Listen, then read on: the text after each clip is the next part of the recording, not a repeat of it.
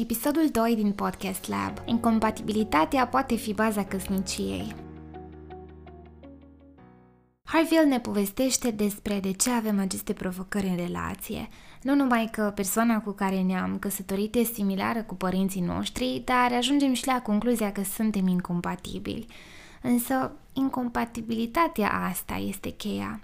Oamenii vor să creadă că s-au îndrăgostit de cineva foarte similar lor, ceea ce până la un punct e destul de adevărat, însă adevărul e că suntem atrași de oameni care sunt în anumite feluri complet opuși nouă. Dragostea romantică ne-a lăsat să vedem doar asemănările, însă când aceasta mai scade din intensitate, ne izbește realitatea incompatibilității. Aici intră în scenă ceea ce autorii au numit lupta pentru putere, care e și a doua etapă în relație după dragostea romantică. Și lupta pentru putere sună cam așa. Tu niciodată, tu întotdeauna sau tu ești ca un... Chiar dacă ne asemănăm în multe cu partenerul nostru, autorii ne spun că în cercetările lor au găsit că orice cuplu e incompatibil în două feluri fundamentale. 1. Raportat la organizare versus libertate și 2. Referitor la gestionarea conflictului. Asta înseamnă că tot timpul unul din parteneri va tinde să fie mai libertin, iar celălalt mai organizat, cu mai multă nevoie de predictibilitate,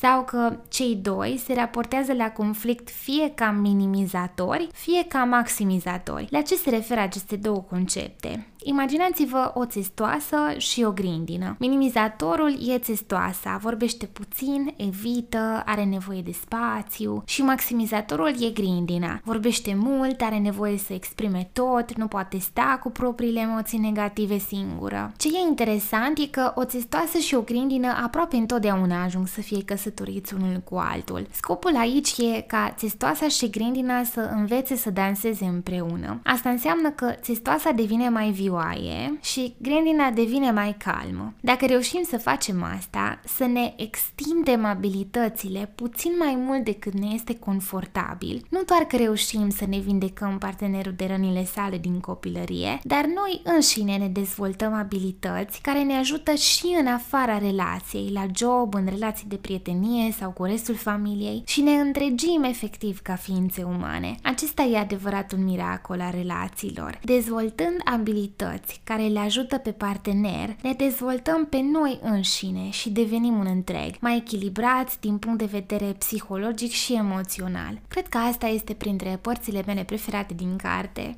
Nu am mai privit niciodată lucrurile așa în ceea ce privește diferențele dintr-un cuplu. Mi se pare că dă o motivație la a te schimba într-un fel care face bine și ție, dar și altora. Ne auzim mâine la următorul episod din Podcast Lab, când vom povesti despre adevărul numărul 3. Conflictul e un progres pe cale să se întâmple.